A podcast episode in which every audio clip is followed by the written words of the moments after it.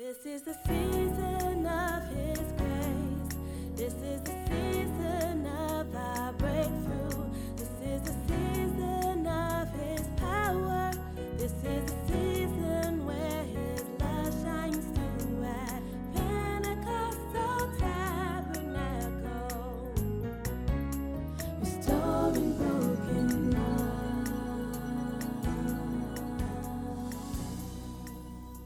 Mark chapter 4, verses 1 to 9, and then I'll eventually hit verses 15 to 20. It's a very sobering word.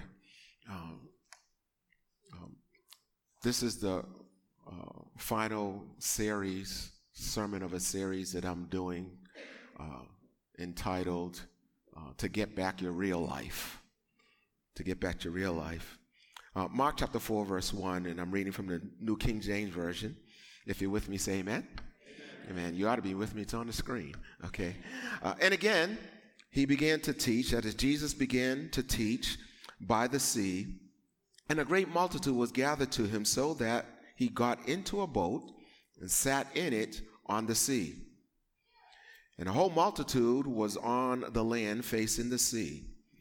Then Jesus taught them many things by parables and said to them in his teaching, Listen, behold, a sower, that is a planter, went out to plant, that's to sow.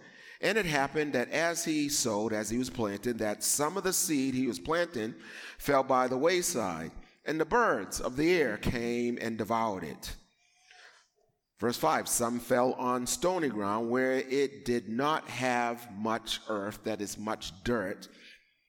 And immediately uh, the plant sprung up because it had no depth of dirt or earth. But when the sun was up, the seed, that is the plant, was scorched, and because it had no root, the plant withered away.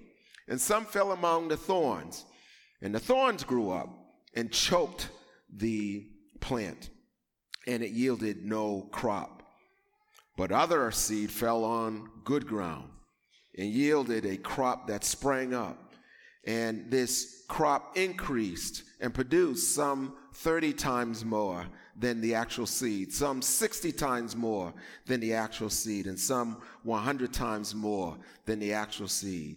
And he said to them, Who he who has ears, let him hear. I, want to speak to you on the subject heart disease or heart failure. Heart failure. Let's bow our heads. Father, I pray that my speech and my preaching will not be with the enticing words of man's wisdom, but demonstration of spirit and power. Help us to know that our faith does not rest in the wisdom of man and the wisdom of Brian Green, but in the power of God.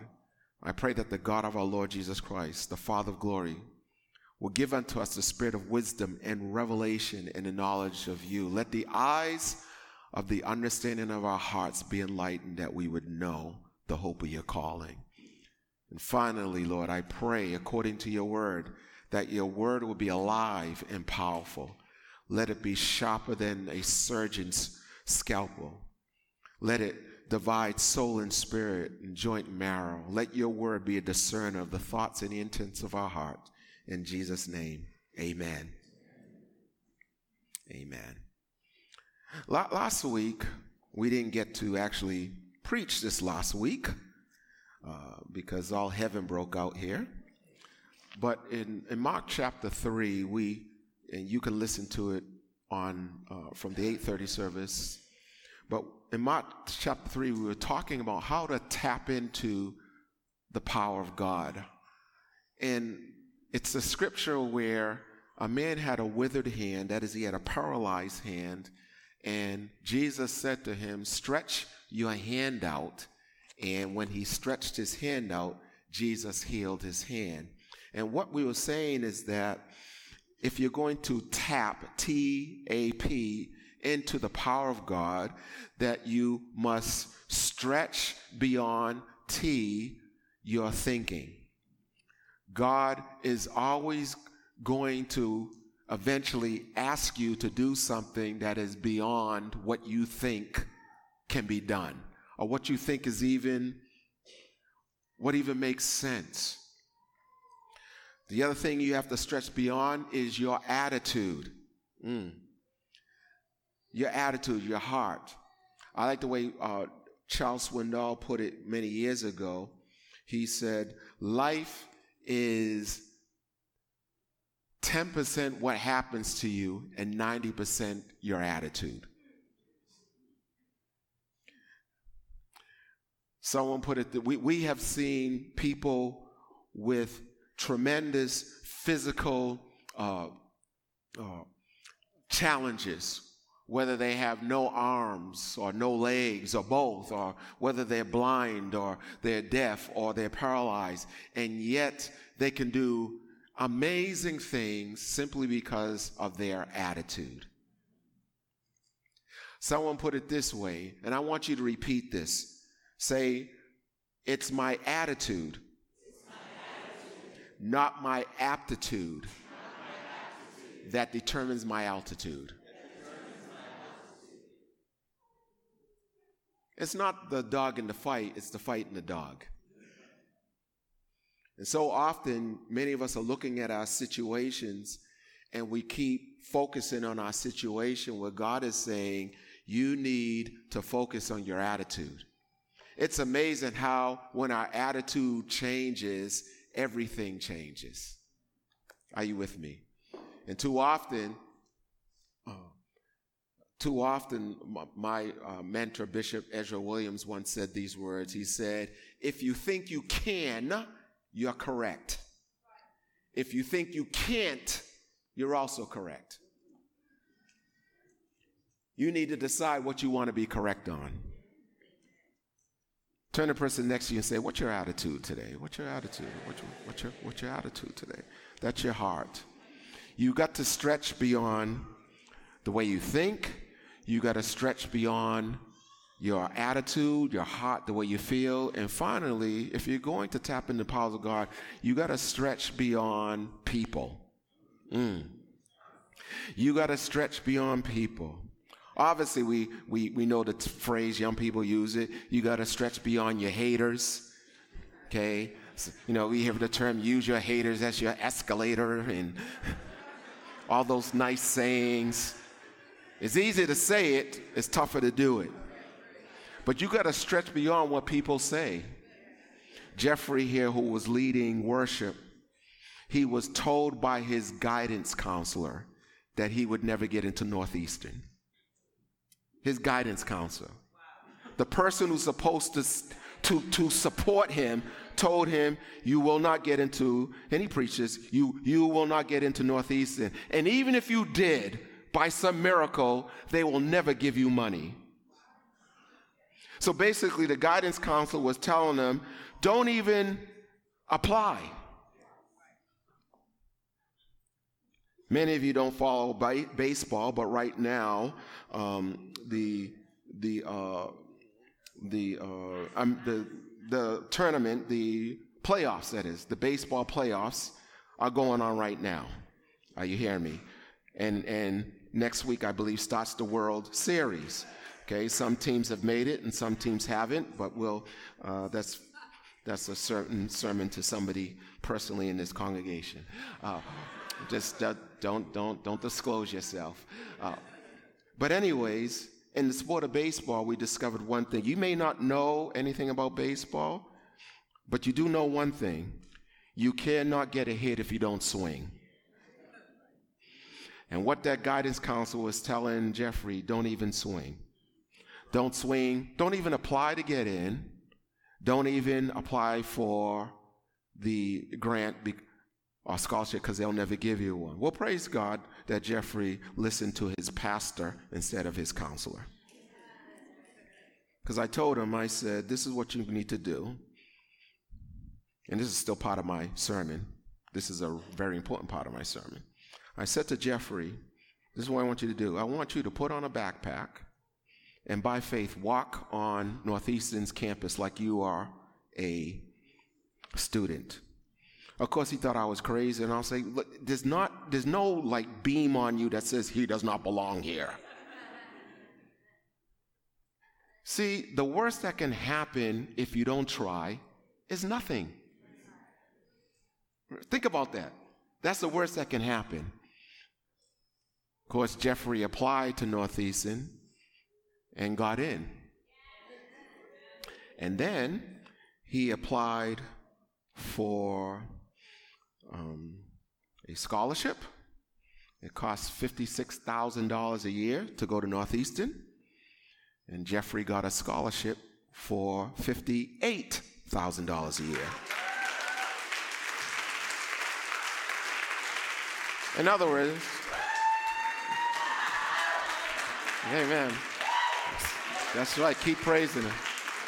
Yeah.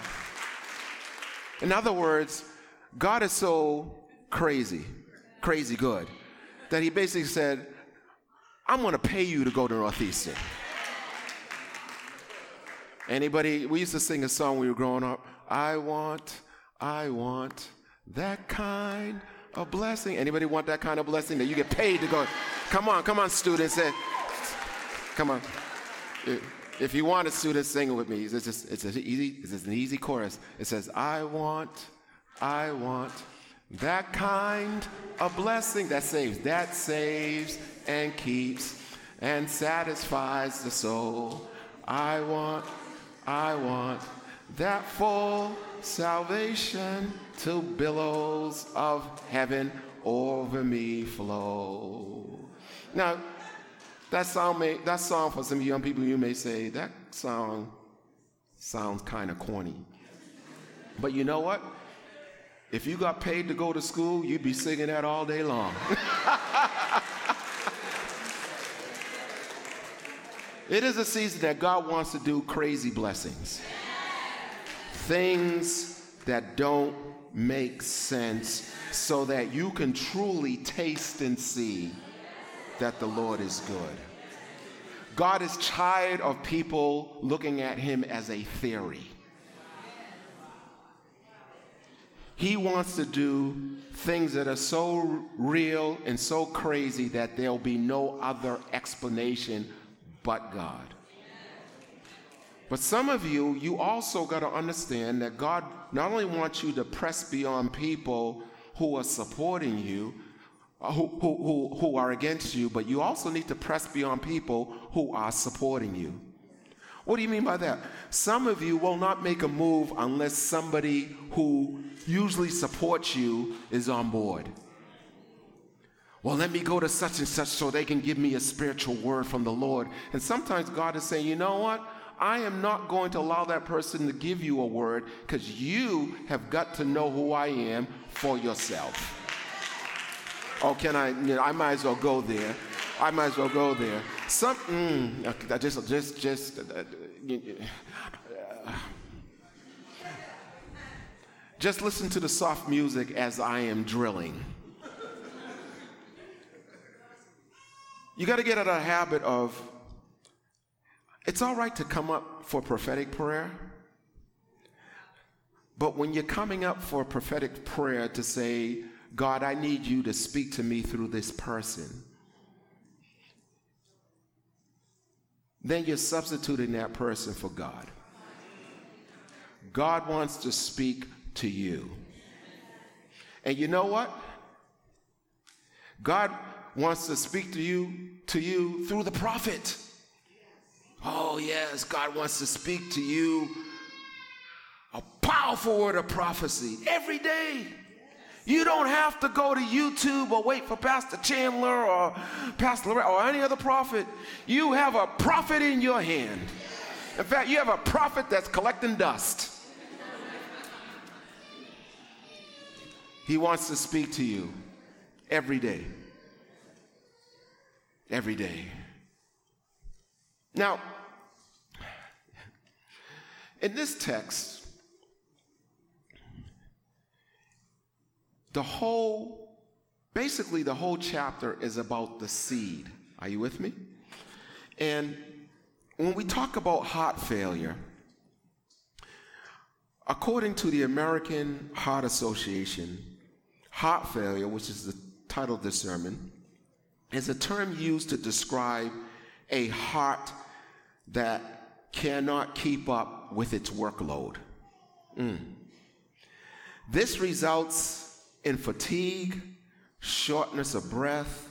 Thus, everyday activities such as walking, climbing, and even carrying groceries become very difficult. This month is a celebration or a keeping in mind, because it may not be a celebration to some, of uh, uh, National Breast Cancer Week,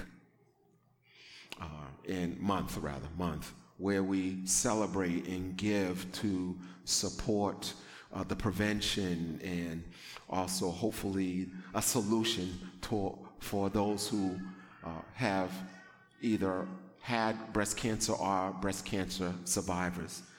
And I'm, I'm always grateful to God that um, my mother is a breast cancer survivor by the grace of God. In December uh, or November next month of 1982, six months before Lady Carmen and I would get married, she was diagnosed with breast cancer and had surgery. And the doctor was uh, the doctor uh, told her that she had breast cancer, and of course, the fear was my grandmother uh, died two years earlier in 1980 of breast cancer. So naturally, the enemy was feeding into my mom the fear that you're next, and that uh, Carmen and I, uh, we got engaged in October of 1982. Uh, and one month later, my mother finds out she has breast cancer. And the devil said to her, You are not going to live to see your son get married. But by the grace of God, the Lord, praise the Lord, by his grace, dropped the word in my spirit because my dad was off on a missionary trip in Liberia, Africa. So, uh, so the Lord gave me a word uh, found in the book of Psalms where David says, The right hand of the Lord is exalted, the right hand of the Lord does valiant. That word valiant comes from a Latin word valor, which means strong. The right hand of the Lord does strong things. And then I love this verse. It says, I shall not die, but live and declare the works of the Lord. And by God's grace, my mom grabbed onto that word. And not only did she get to see Lady Carmen and I get married, but now she also saw, she's seen her grandchildren who, who her, are older than I was when she first got the word. God is faithful. David was right when he said, I'm young and now I'm old. I've never seen the righteous forsaken, nor his children begging bread. Can you tell somebody God is a good God? And, and you may say, well, praise the Lord, that's your, that's your mom's testimony, but you know, we don't, I don't have a testimony uh, that, that ends in that kind of success because I've had loved ones who have passed away from cancer. But you know what? Whether we're healed or not healed, God is still a good God. Amen. It's easy to praise God when things are going well, but can you praise God because God is still good? Whether things are good or not, He's still a good God. At this moment right now, can you pause and just give God a praise break right now? Thank Him for His goodness. Thank Him for His mercy. Thank Him that you have a roof over your head. And if you don't have a roof over your head, thank Him that you have food on the table. Thank Him because you have clothing. Thank Him because you have health. Oh, God is a good God. It could always be worse. We thank you, Lord. You are the faithful God. You are the faithful God. You are the faithful God. I look at my sister, my sister in the Lord, Sandra, and seeing that she's another breast cancer survivor. God is good, that she's here to declare the goodness of the Lord. Praise the name of the Lord. My whole point is that just a seed can change everything. And the Bible says that the Word of God is a seed. The Word of God is a seed. You have everything you need from this Word to get to where God wants you to go. In fact, you became a Christian due to a seed. 1 Peter 1:23 says being born again not of corruptible seed but incorruptible which is the word of God that lives and abide forever. So this whole story that Jesus is telling is about a a a farmer, a person planting a seed or planting the word of God. And the soil, now here's the, here's the interesting thing there's nothing wrong with the seed. Because the Bible says that in the natural, the seed actually produced the harvest. So the issue was not the seed, the issue was the soil. The issue was not the seed, the issue was the soil. The issue was not God's word, the issue is our hearts. And too often, God puts a powerful, potent, effective word in our hearts, and our hearts fail to produce what God has promised in His Word. That's heart failure. Mm. And so I want to encourage you that today heart failure has to stop and it's making the Word of God ineffective. You cannot get a hold of the real you, the, the true you, the God ordained you without the Word of God. The Bible says that this is the truth.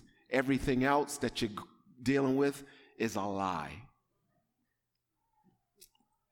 The Bible says heaven and earth shall pass away, but not one comma, not one apostrophe of the word will pass away. Build your life on the word of God. If you're with me, say amen. amen. Well, we're, we're, going to, I'm coming for you this morning, afternoon. Tell somebody he's coming for us. I'm coming for you. Because, because it's time, this is your season but if we don't correct our hearts, it won't be our season no matter what happens. The Bible says in Hebrews chapter 3 that they didn't enter into the promised land because their faith was not mixed with the Word of God. I'm not up here to tell stories. I'm up here to let you know that God is ready to move in your life right now. Just declare with, even if you don't believe, even if you're having a hard time believe it, I'm going to be one of your mat stress holders. And repeat with me, this is my season. No, matter what the temperature is saying. It's my season. Amen. Amen. It's your season. It's your season. Now, The Bible says in, in, in, in Proverbs 4, verse 23, it says, Guard your heart with all diligence, because out of your heart flows the issues of your life. You got to guard your heart. Because once something sits in your heart, to poison it, you're not going to get what God has for you. And, and, and, and the writer of Psalm understood that the only solution to making sure that our hearts don't fail us, are you with me, is the word of God. So he says, Your word have I hid in my heart that I might not sin against you. One of the definitions of the word sin is to miss the mark. In other words, there's a there's a there's a there's a place that God has called you, but you need the word to get there. You need to, when we were talking to the to the parents about about making sure that you talk to your children about the word. Plant the word in your children's lives. Plant the word in your life. Why? Because God wants us to have good success. Build your life on the foundation of God's word, not on somebody's sermon. God wants you in the word, not simply under the word. It, Thank you for listening to my sermons, but it is better for you to also get in the word for yourself. This is the one few times I'm going to say this. Don't trust me. What do you mean, don't trust you? Go in the word to make sure I'm not just throwing stuff on the slides. Someday, so, someday, Elder Jenny, you're part of it Someday I'm going to put a fake scripture up there and see how many people say, hey, hey, hey, hey, wait a minute. I'm going to put up, I'm going to have a text, Hezekiah chapter 4, verse 18. And see how many people, oh yeah, woo, and I'm gonna preach Hezekiah ah, says in chapter three, ah, and you'll be like, preach, preach, and like that's not, there ain't no scripture Hezekiah. Just because it has an ire at the end, you think it's scripture sound like tongues, but no. So here we go now. The sower sows the word. So Jesus, he, he's speaking to this crowd, probably about 5,000 people, maybe more. And then his disciples, who are his learners, his students, not simply the 12 apostles, but there were others.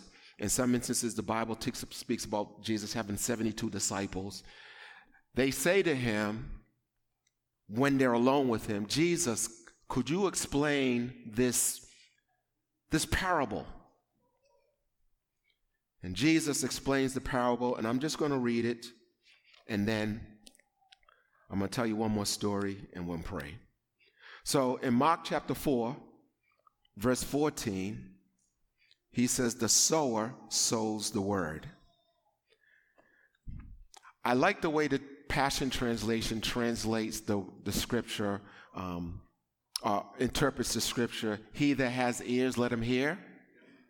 The Passion Translation says it this way um, says, if you're able to understand this, then you need to respond. Because right now, I'm not just preaching or teaching a sermon. I am literally right now trying to plant God's word in your heart to change you.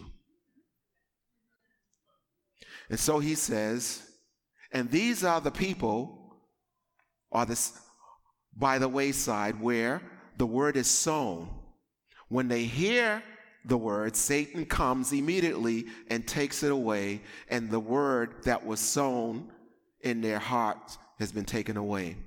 Verse 16, these likewise are the ones who uh, sown on stony ground, ground full of rocks, who, when they hear the word, immediately receive it with gladness, and then they have no root in themselves, so they endure only for a little while, a time afterwards, when tribulation, that is a season of harassment, persecution arises because of the word, they immediately stumble. In other words, when you get a word from the Lord, all of a sudden the enemy's going to come and attack you because of the word. Don't be surprised when the Lord says, I'm going to meet your need. You go to the job next day and you lose your job. Satan wants to attack the word because he knows that the word is God's solution for everywhere, for, for what God has for you. Don't be surprised if, if God says, I'm going to give you peace, and then the next day all hell breaks out. Satan, the devil, Satan means the opponent, he is trying to get us to stop believing God's word. But if you hang on to the word, the word will bring you to the place that it has promised. All the promises of God in Christ, they are yes and amen. Verse 18. Now these are the ones who have who had the words sown or the seed sown among thorns. They are the ones who hear the word and the anxieties, the cares of this world, and the deceitfulness of riches, and the desire for other things enter and choke the word, and they become unfruitful. What is that saying? Sometimes God is going to give you a word, but other things come and choke out the word.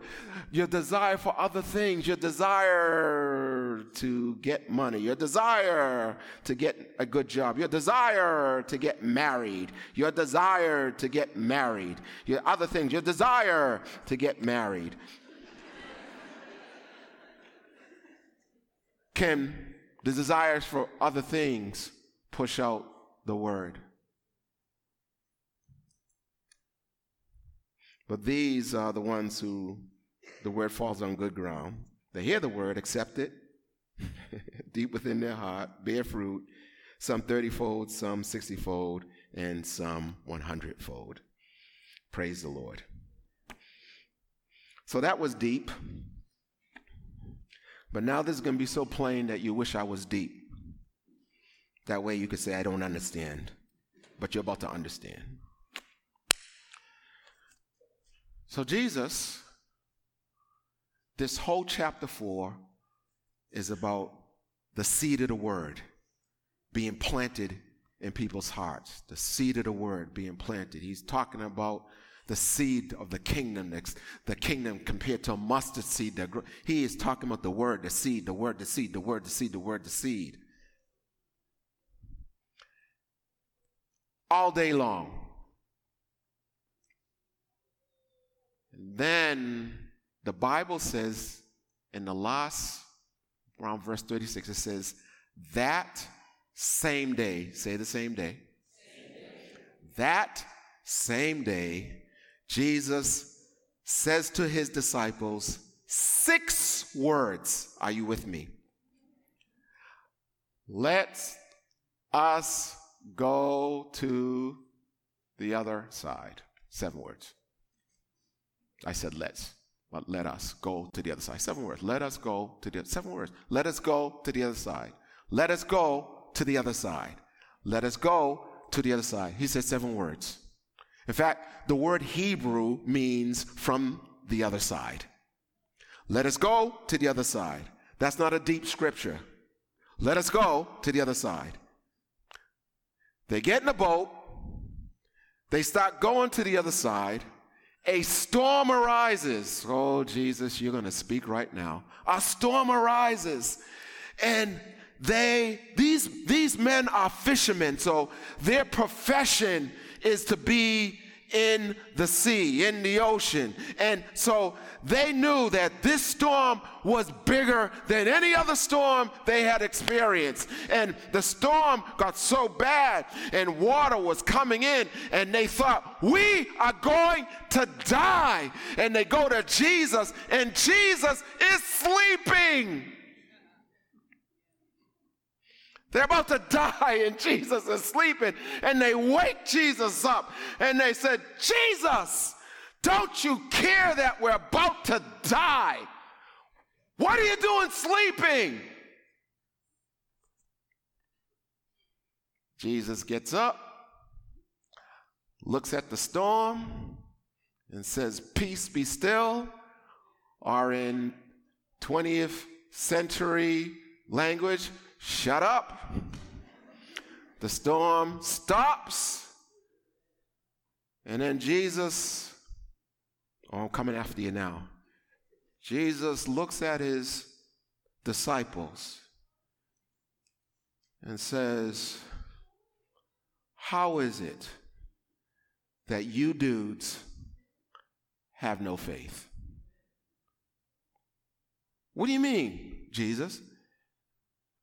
All day, I was talking to you about the word falling on good ground. All day, I was talking to you about letting the word produce in your life. All day, I was talking to you about the importance of the seed. All day, I was talking to you about having a heart that received the word. And then finally, I give you a test because Jesus never gives written exams. He's always going to put you in the laboratory of life. Mm. The, Jesus has no, uh, what do you call those things that? No, there's another, what, what do you have when work groups work together? Huh? Yeah, yeah, there's, there's, no, there's no group project.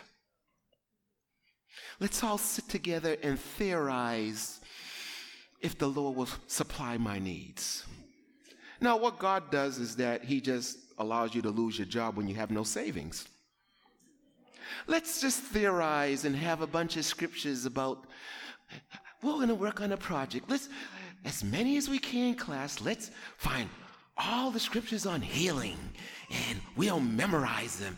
And then whoever has the most scriptures gets a star. And what God does is, no, I'm going to allow you to get sick. Let's have a nice lesson on agape love. Agape love. There's filial love, which means friendship. There's eros love, which means sexual love. And then there's agape love, which means the love of Christ. But what God does is that He puts you in a situation where a relative hates your guts and they treat you bad and they backstab you. And He says, Now, let's see how many scriptures you use now. Let's, let's Look up all the scriptures on patience. And then you'll discover that God will put you mm, on a road in Boston. Mm. You should reach your destination in 15 minutes. Mm, I feel like preaching right now. But every street you're about to go down is blocked and it says detour. Can I get a witness? And then eventually you have to text somebody to say ETA is now 30 minutes later because every street you turn down. Mm, and you want to yell at the police who are getting detail and getting all that money just standing there saying, go this way. As you can tell, I still need a little bit of deliverance. But God uses the laboratory of life. And He says to you, you guys who have been listening to faith, I'm coming after them, honey. All day. And when I put you in a situation, you acted like you ain't heard anything I said. Well, you you preach it, Pastor, and them disciples they had no faith. Now I'm coming after you. Mm.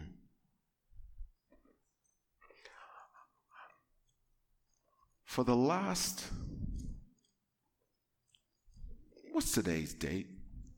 The 20th. For the last 20 days, three weeks, the Lord just gave you a simple directive put oil on your head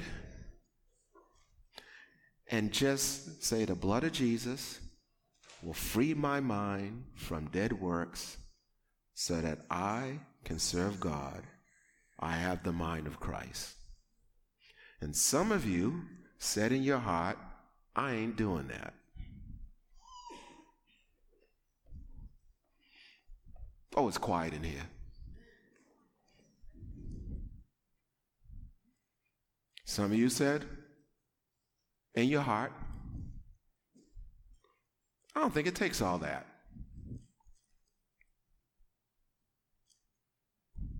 Oh, it's quiet here. My mother has her eyes closed, like, God help my son.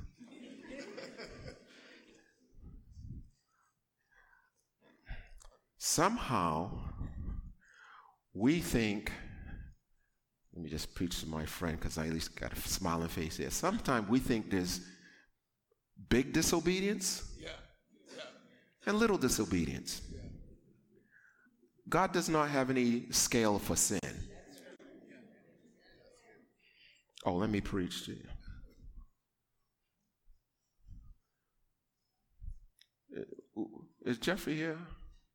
Okay, he don't have to be downstairs. That's all right. The worship leader is put up there to lead us.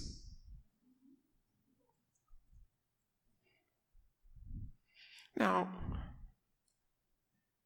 he's up there to lead us. The worship leader says, Raise your hands. And some of us have exempted ourselves from raising our hands. It don't take all that. He's always having us raise our hands. Oh, here we go again.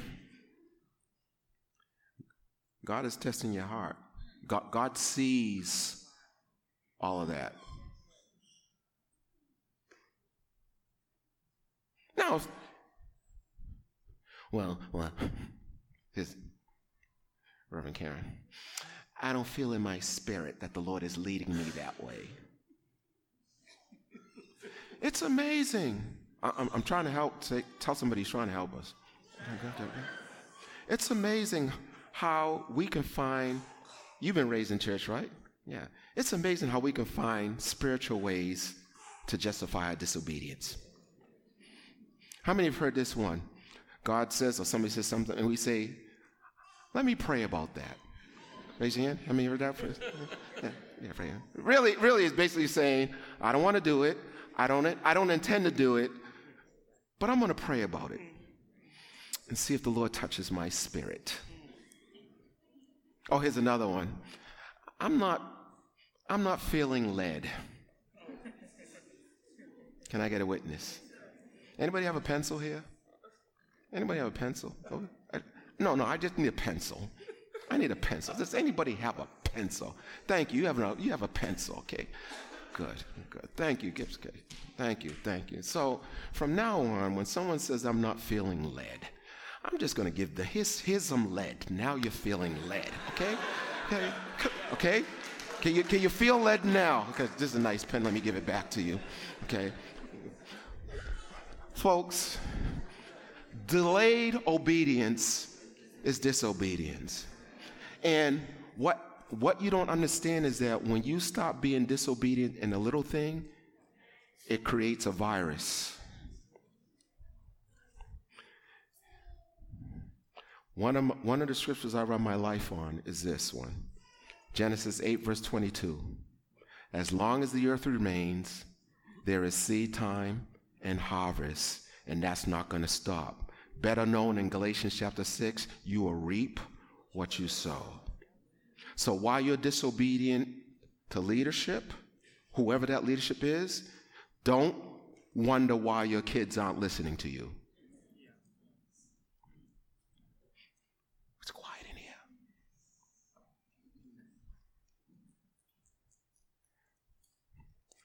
I'm saying that because God is about to do something, and He really wants our hearts to be perfect towards Him. And trust me, now sometimes I'm, I'm so, I'm so, con- I'm so concerned, Sister Delia, about making sure that eh, because because I was like that. It don't take all that. I don't feel like lifting my head. I had a tough day. You know, we, we you know, if you know, it's easy for him to say he's off on Mondays. Now he want me to raise my hand. Do doesn't he know what kind of day I had? Blah blah blah. On and on. I get that. But I've come to the conclusion that if God says this is my season, I don't want anything to hinder that. So this is me. This is me. I am so now sensitive to making sure I do what God says, that when I'm listening to a worship song and the recording says, lift your hands. Know that song we've been playing about um, here at the altar, Father, and the guy says, I want you to kneel down. I'm like,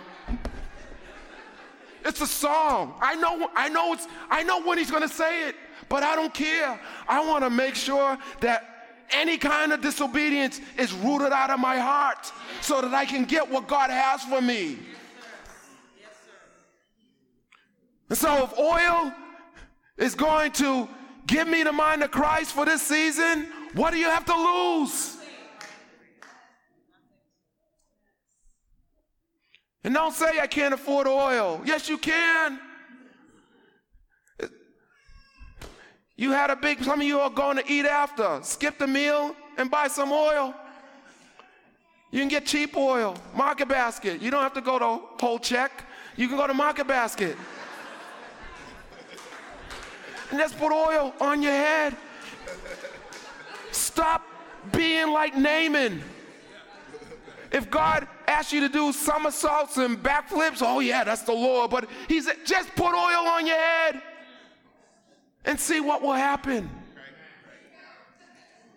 Some of you, my God, you did it for a week. I knew nothing would happen. The command was a month. A month. Come on, you, you know what a month is 31 days.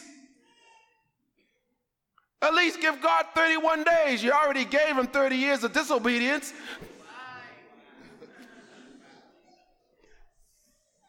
Bishop, you're making me mad. You, you ought to be mad. You ought to be mad enough to say, God, I'm going to do it your way. Folks, we're at a time when God is about to move, and He's like, dude, you're holding up the show now. God, please move. I've been waiting on you. God said, I've been waiting on you. Do what I say. Well, I need a confirmation. Yeah, your confirmation is that you've been getting jacked up for the last three years. How's that for a confirmation?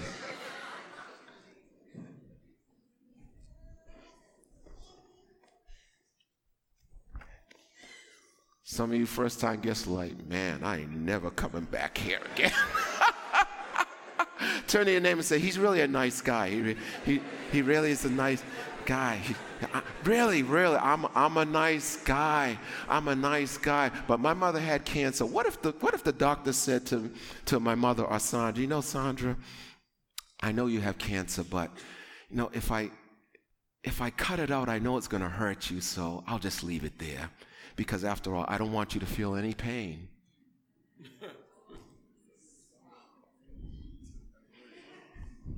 Your mouth is full of cavities. But the dentist says, Man, I know how much you hate being around me, so this is what I'm going to do. Um, I'm just going to give you a little medicine and just fake like I took out the cavities, and that way you'll like me. And then, you know, you, you may leave happy, but 10 years later, your teeth are falling out. And my point is, is that I'm doing surgery now because God is about to release something in your life that He needs your heart right with Him. Can you say amen? amen? Let me end with a story and then pray. I got a call this week from a parent. It's powerful. And the parent called me like nine o'clock, which was like, you know, why you call me this late?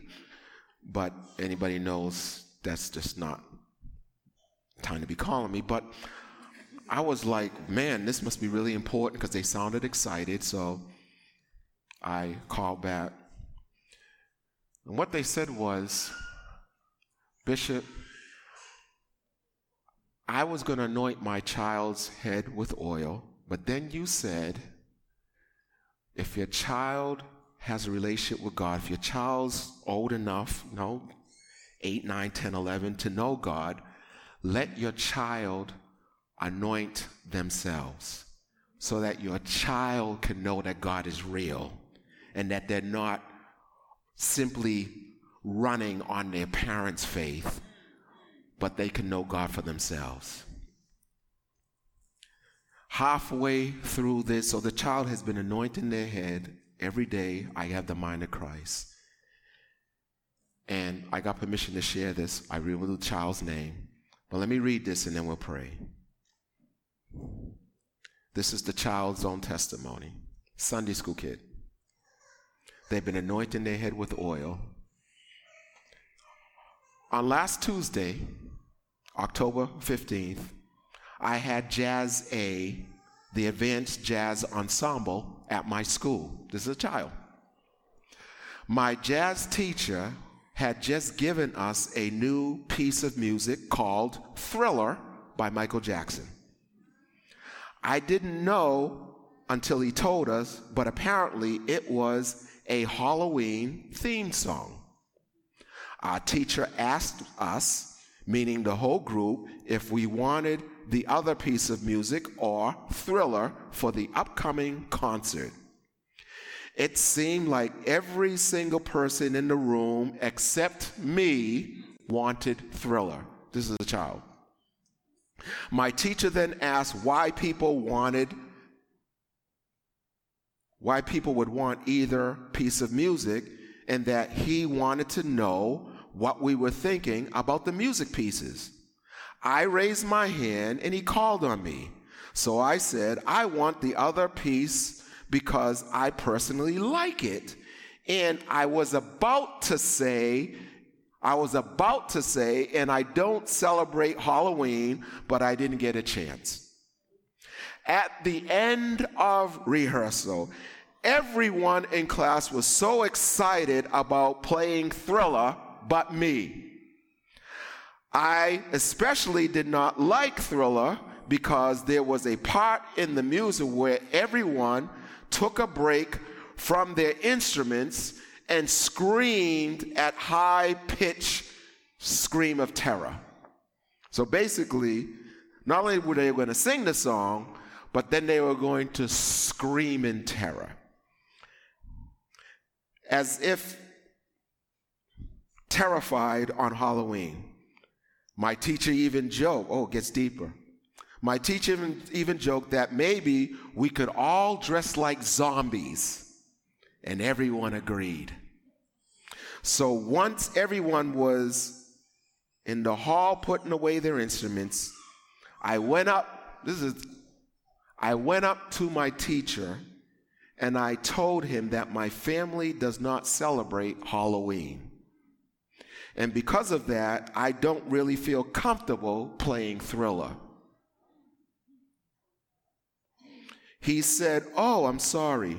I'm so sorry. I wasn't aware of that. He responded, That's okay. I just wanted to tell you so that we could maybe figure out a way around it. The teacher, the teacher said, Okay, so, would you like to play or do you want to just sit out while we play it? What do you want to do, student? What do you want to do, child of God? I added that one. I told, this is a Sunday school kid. I told the teacher I didn't want to play it, and he said, That's all right and that once again he was sorry and he wasn't affair, uh, he wasn't aware. The child said, I felt a little bad afterwards, but I didn't regret it either. Little did I know what would happen that afternoon. Ooh, I feel like speaking in tongues right now. This is the child. When I got back home from school and checked my school email that afternoon, I found two emails from my band teacher. One was a public Google Classroom email, and one was personally to me. The email that went out to the class was this. Mm, you need to slap me five on this. This is the teacher. After further deliberation, I, the teacher, have decided we will not do thriller. You know.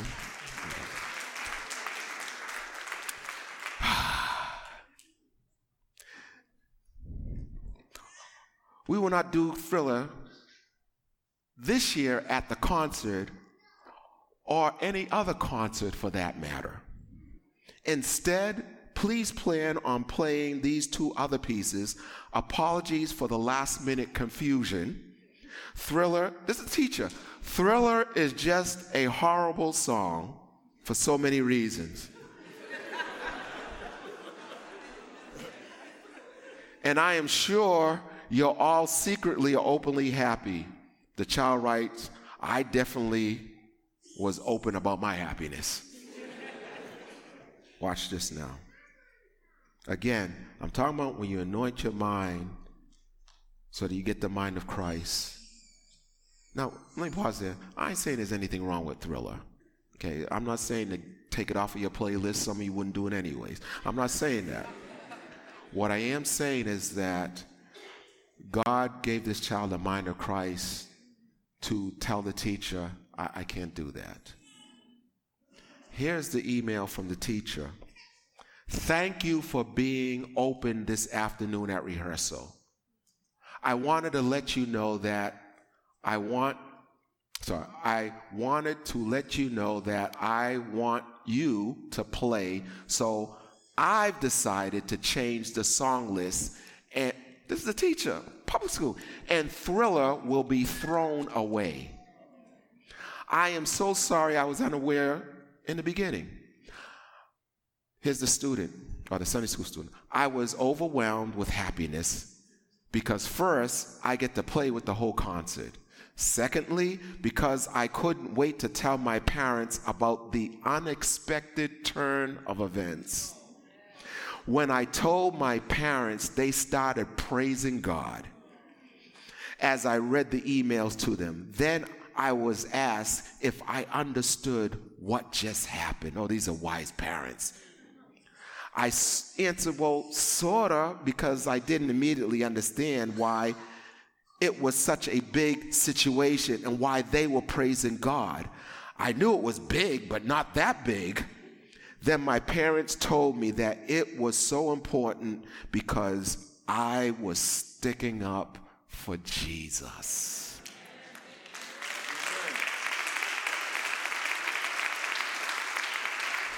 I was sticking up for what I believed in when I said I couldn't play. Then I understood. The next day, everyone in the class was saying how sad and unfair it was. I ignored it though, knowing that I did the right thing.